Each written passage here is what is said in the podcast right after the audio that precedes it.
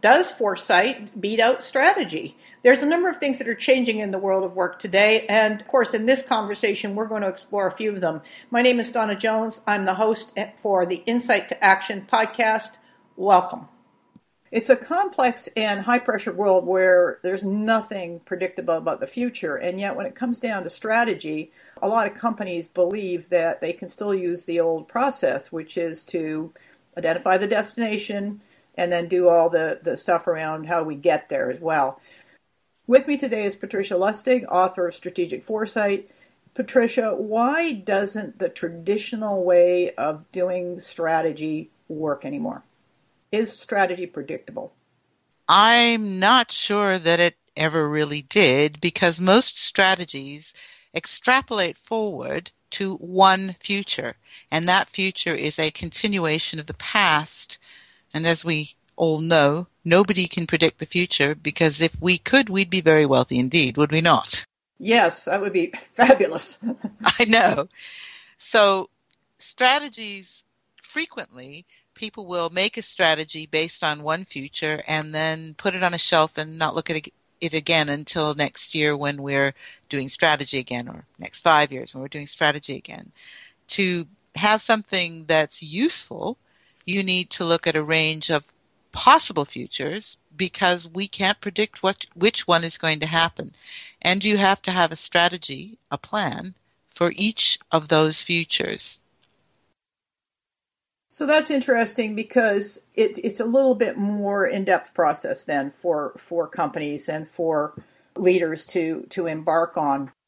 This is about shifting ways of doing it. So I think you call it anticipatory thinking, to be able to be agile and then resilient and respond to do the necessary course adjustments, if you will.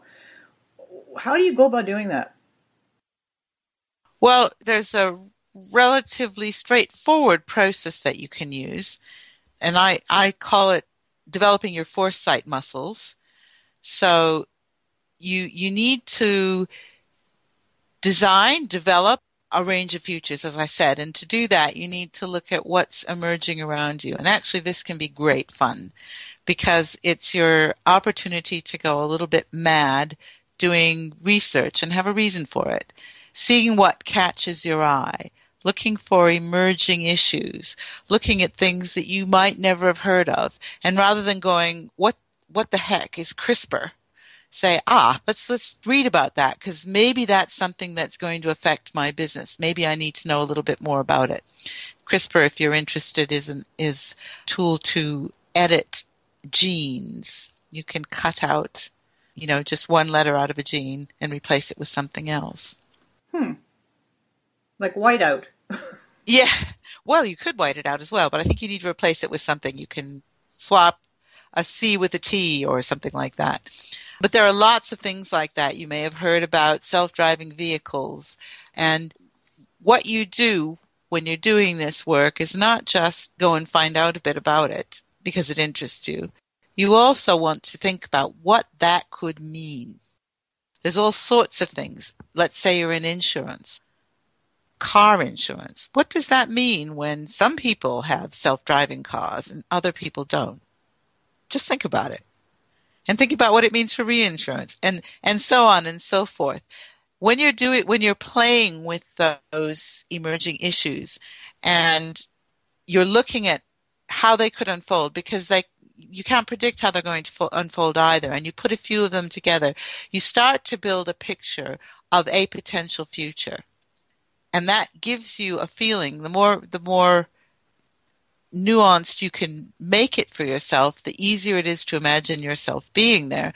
And that gives you a feeling for what you might need to do to find the opportunities and protect yourselves from risk in that particular future. And if you look at a few different ones, all of which are possible and plausible from today, and you make plans for each of those, none of them are going to happen, but the fact that you have actually made a plan for each will help protect your strategy, because if you're continuing to keep your eyes open, you can notice when something is going one way or the other and then enact the right plan. Yeah, it's kind of like playing tennis. I've always visualized that. Not that I know how to play tennis, but when you watch good people play, you know, good tennis players play, it's about watching where the ball's going and then being in that spot. I guess Wayne Gretzky from hockey coined it that way as well. But yes, that's it. Yeah. So, you know, this is an interesting conversation for me because one of the things I've noticed is that people don't make connections. So I noticed, for example, 3D printing is coming up. I'm in the construction industry. I might not see the connection until I see the next headline, which says Dubai just printed its first 3D office building. And then you kind of go, whoa. And then you still might say, well, that's not going to have an impact on us because that's big. It's over there. It's not here. And so, you know, I think what I'm wondering about is it must develop, when you say foresight muscles, it must also develop your capacity to start making connections. And see patterns. Right, exactly, yeah. It's really about seeing patterns. And, you know, this week I saw an article about in Africa they're 3D printing houses with mud. Amazing. That's the perfect ingredient. It is. Well, certainly for Africa it is. Yeah, exactly. Wow, cool. And I know there was previously a company that was over there, actually a nonprofit company, that was over there printing prosthetic limbs for some of these kids, well, and adults too, but in the Sudan, whose, you know, arms and legs have been blown off by aerial strikes. And, you know, so they went over there. I put this in one of the articles, the supplementary articles to Decision Making for Dummies, I think. They printed up a lake for about $100 or something like that. I mean, they took all the stuff, they set it up in the field, and they waited. And it was a joint venture between Intel, the nonprofit, and a robotics company. So it's really fascinating. So these are the things that we don't think about, and because they're either somewhere else, like Africa. So if it's not close to me, I don't think about it. It's somewhere place else, but it's very much a predictor of what's coming up. Indeed. And the other thing that's really interesting when you look at a few of these different emerging trends, then you can combine them together, and that's when you come up with disruptive change. Yeah, exactly. Now, you talk a bit about Fukushima, if you will. Yes. I know every place like that's done disaster planning. What happened there? Okay, well, one of the things that is really necessary when you go into it in a little bit of depth is not just looking at what you can see and actually, you know, the emerging issues that you identify. It's playing around with what we call wild cards. Wild cards are really crazy, out of the blue, nutty things that could happen, right? And what happened in Fukushima was that they had done their work and they had looked at each individual thing that could happen. What they hadn't looked at was a wild card of three of these different things happening at the same time. So they had looked at tsunamis, they had looked at earthquakes, and they had looked at what happens if we have no electricity, but they hadn't looked at all three of those things together.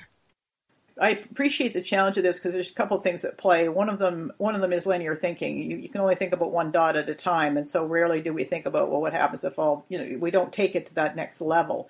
And that's largely because there's a bias about things that are close or riskier than things that are further away and or in this case improbable. There's a part of being human that we need to actually design into this process of probable futures. And how we react to them. I have a list from a book by John Peterson. It's called Out of the Blue: How to Anticipate Big Future Surprises. And he has a little bit of a list so that when you're playing with this stuff and you want to look at wild cards, you pick something from one of six categories.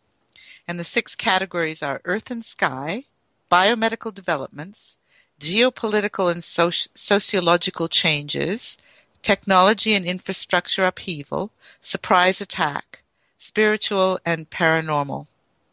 So you pick one and play with it, or pick two and play with it. I love that, because one of the things few people realize is that there are times when we have electronic meltdowns that come from solar flares. Indeed. You know, we're not paying attention to that at all because the sun wakes up, the sun goes down, and we wake up, you know, we go to bed. We don't think about the effect of, for example, the cosmos on day-to-day reality, and yet it's having an effect. So that's fantastic. I love that list.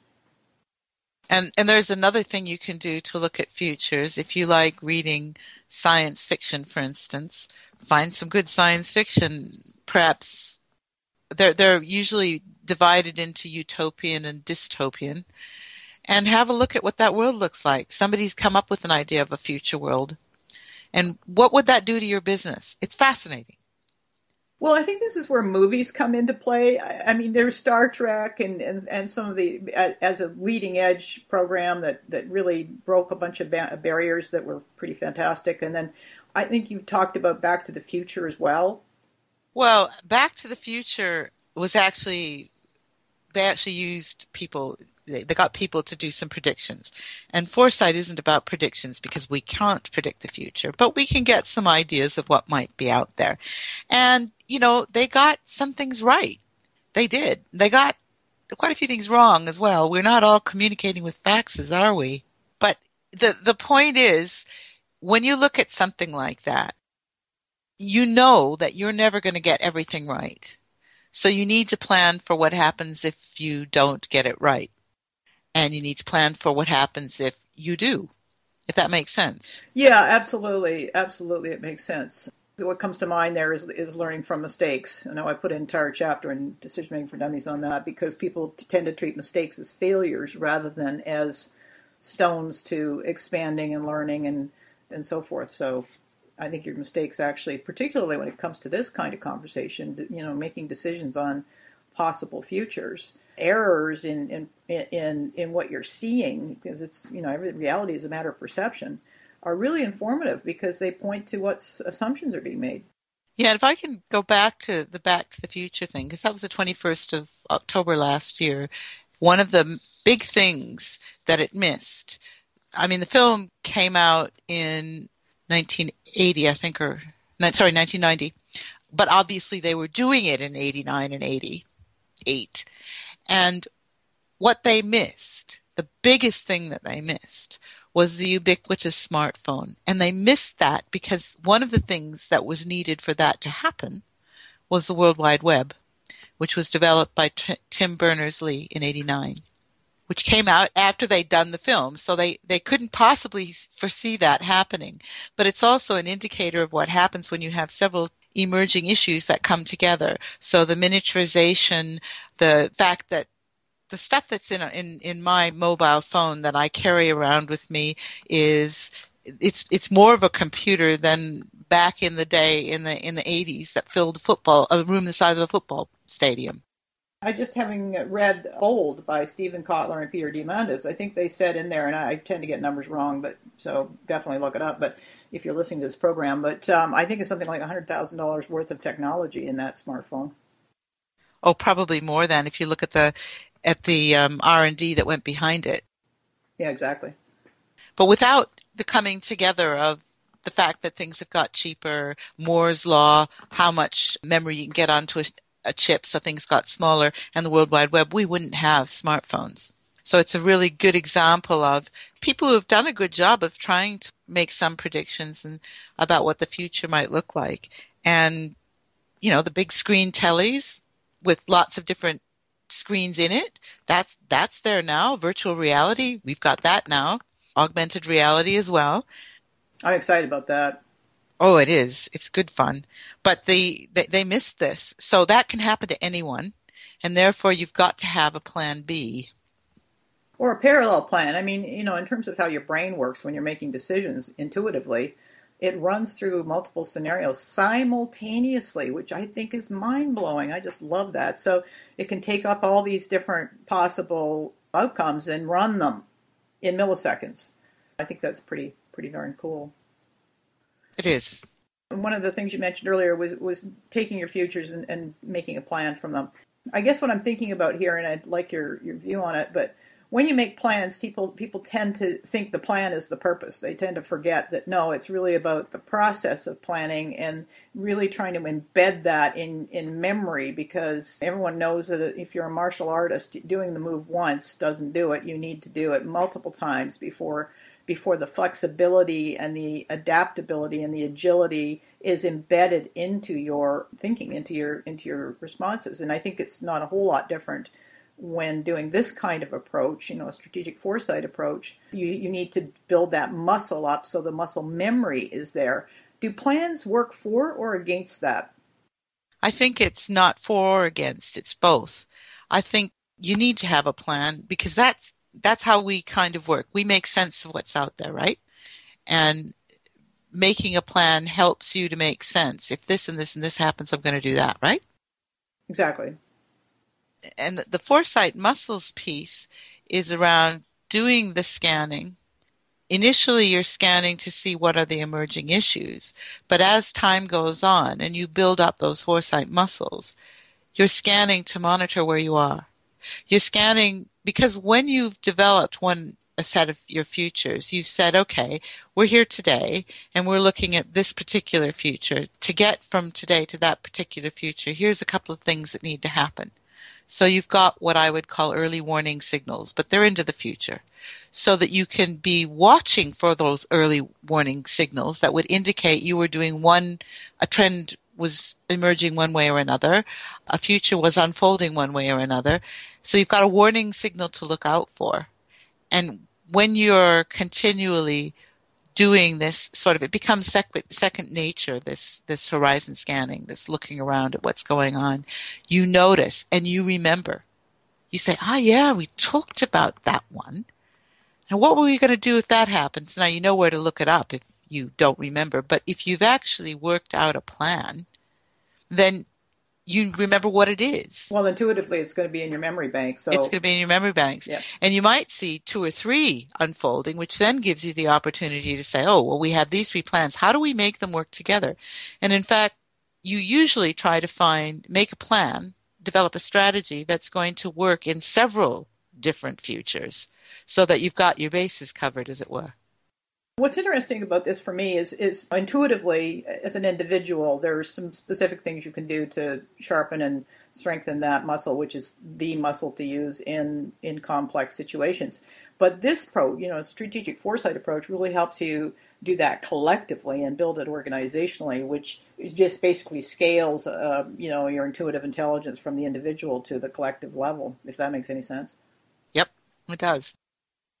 Are there any things that decision makers or leaders need to be aware of when embarking on a strategic foresight process, particularly if they're shifting from where they've been, which is, the very linear thinking, planning, doing, stepping stone? What have you noticed in your work? Well, I think one of the things that is sort of an Achilles heel, and that's a human thing. It's about the way we think. We make sense of things, and the brain does it by itself. We aren't actually aware of it. And therefore we have a shorthand, which is we make assumptions. Right? Yeah. And one of the things that's needed for developing foresight muscles is learning to identify, question, and challenge assumptions. So with Fukushima, they made the assumption that they might have one of these outlier things happening, a tsunami or an earthquake, especially because they were on an earthquake fault line. But they wouldn't have all these things happening at once.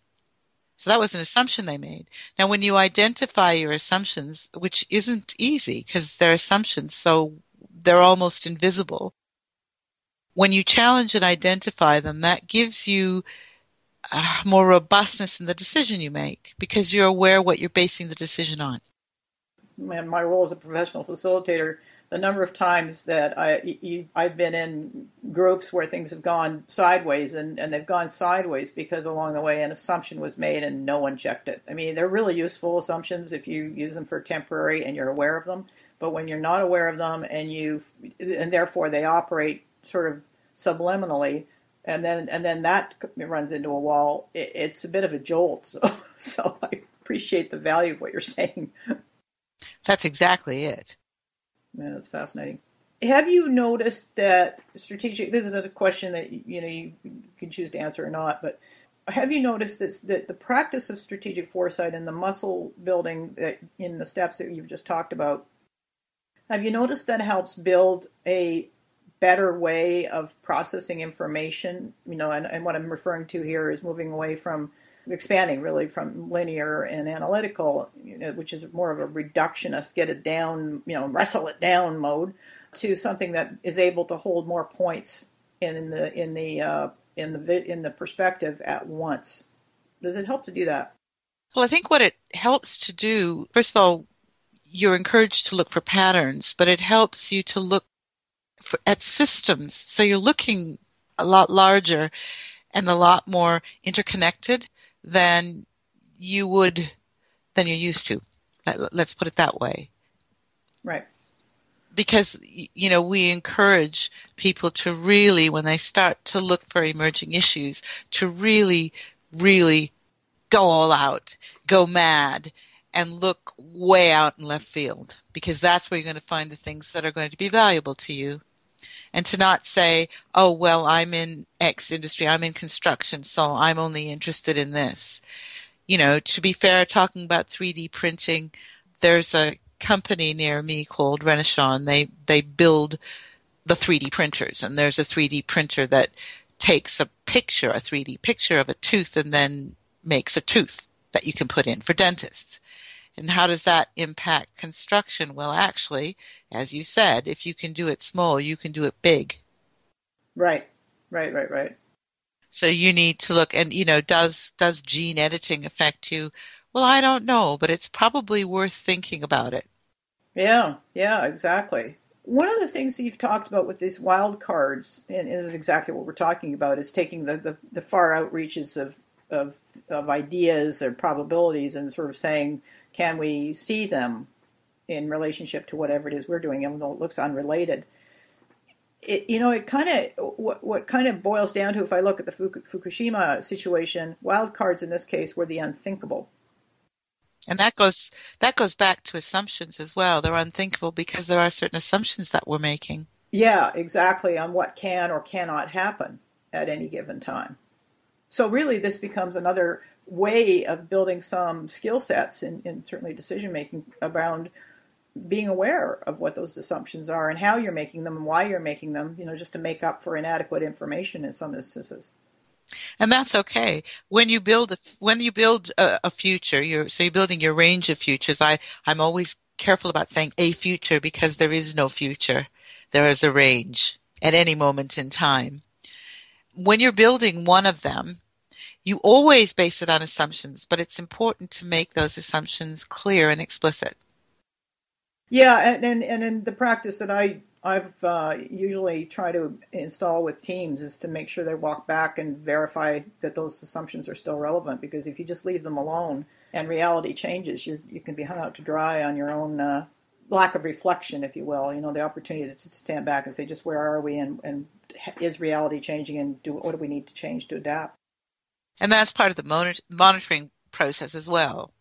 Right. Yeah, I see that. So can you just give us the 5 steps in a summary? We talked about looking for emerging issues and keeping your eyes open for new things and thinking about how these might disrupt your business and how they might combine and disrupt not just your business but your whole sector.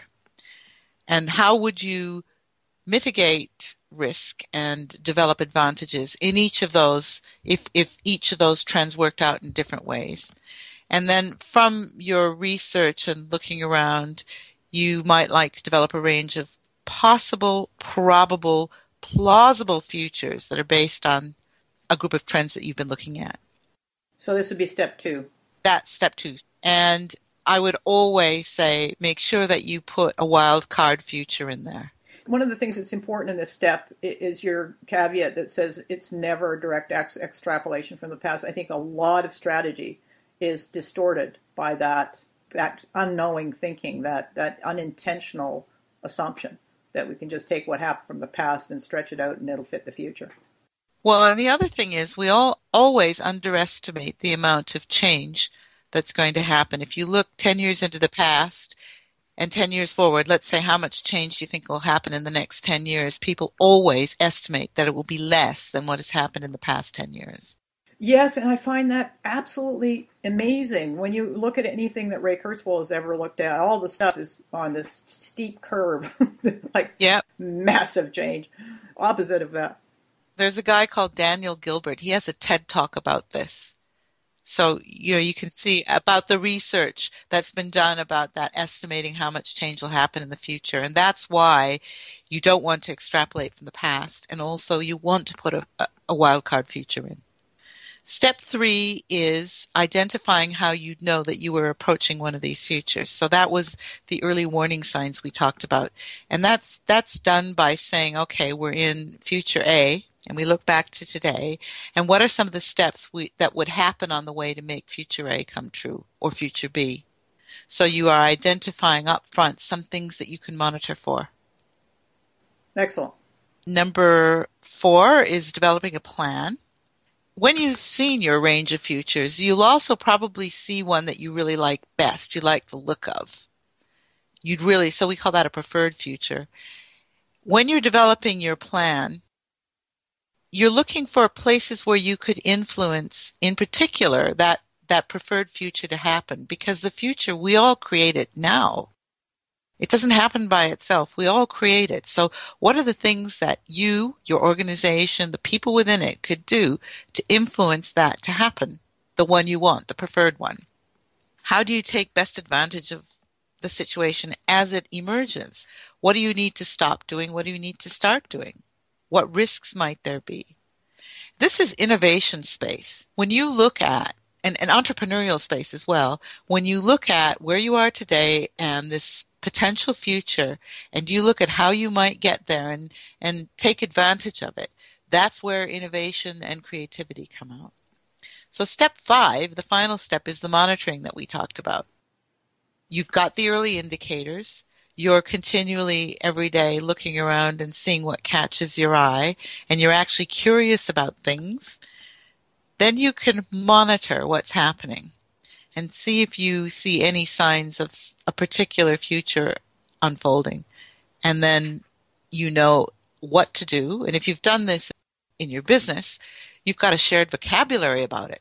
So you've got a kind of a shorthand that you can discuss with people and talk about, I've seen X happening. Better think about our plan for that. What you're saying here now makes me think that in terms of organization communication, that there's a need to sort of have little check-in points along the way where people say, "What are you seeing?" Let's compile and collate our observations, because this is very much a sensory skill. There's not a lot. If you're using the mental, it's way too late. So this part is very sensory, and it really helps building the capacity for an organization to sense what's emerging, and that's a very powerful and very contemporary skill set. And it's also about joint sense making. I mean, there's so much going on, and we can't all keep track of it. But if we get together, we've got a better chance of making sense of it and noticing what's happening and capturing the patterns. And on that note, I think at some point you and I have chatted about the other Fukushima plant that didn't melt down, which had exactly the same set of 3 scenarios roll in, and it didn't melt down because they mapped the uncertainties. They made everything transparent. All of what we didn't know was made transparent, and that allowed everybody to have some certainty about what they didn't know, which was brilliant because it's the way of providing stability, and it was their way of creating a better, stronger agility in the moment where everything was just up for grabs. There's the thing about identifying what are the known unknowns and what are the unknown unknowns. That's actually quite powerful. Yeah, I can see that. That would make sense for sure. Patricia, can you give us, where would people go to get your book and get all this great, dig deeper into this topic and this practice? The book's available on Amazon. So as far as I know, Amazon in the U.S., in the U.K., in the EU, in Australia, I think in India as well. So it's there. Everywhere. It's everywhere. Electronic and hard versions, hard copy. You can go and have a look at our website, www.lasadev.com. I'm also just setting up a new social enterprise called Unlocking Foresight, which is to help raise foresight capability in businesses and organizations. And it's just beginning, but there is an introductory video that people can watch that tells you what foresight is, and that's available on www.unlockingforesight.org, and you'll see introductory video. Oh, and there's plenty out there. It's trying to find it that can sometimes be difficult. Well, at least you've given us a couple places to start. Patricia, I want to thank you for being on the program today. I think foresight is an incredibly valuable skill, because I've walked into, I don't know, countless organizations in different sectors where the foresight was completely missing and their strategy got yanked out from underneath them as a consequence. So it's a very relevant, particularly now. I mean, it was relevant way back when, but it's even more relevant in the context of ambiguity and volatility. So thank you very much for being on the program. My name is Donna Jones. I'm the host for this program, and I also work with companies and leaders, particularly emerging leaders, who are seeking to be more thoughtful about making these discernments between are we using strategy and how to engage foresight. And the other reality about foresight, quite frankly, is that in climates of fear and workplaces where fear is confused with being a management tool, then the entire prefrontal cortex is compromised, which means there's no chance of foresight. So that's where I come in and can work with you from the outside, supporting your work that you're doing on the inside to create a better workplace and a better decision-making environment.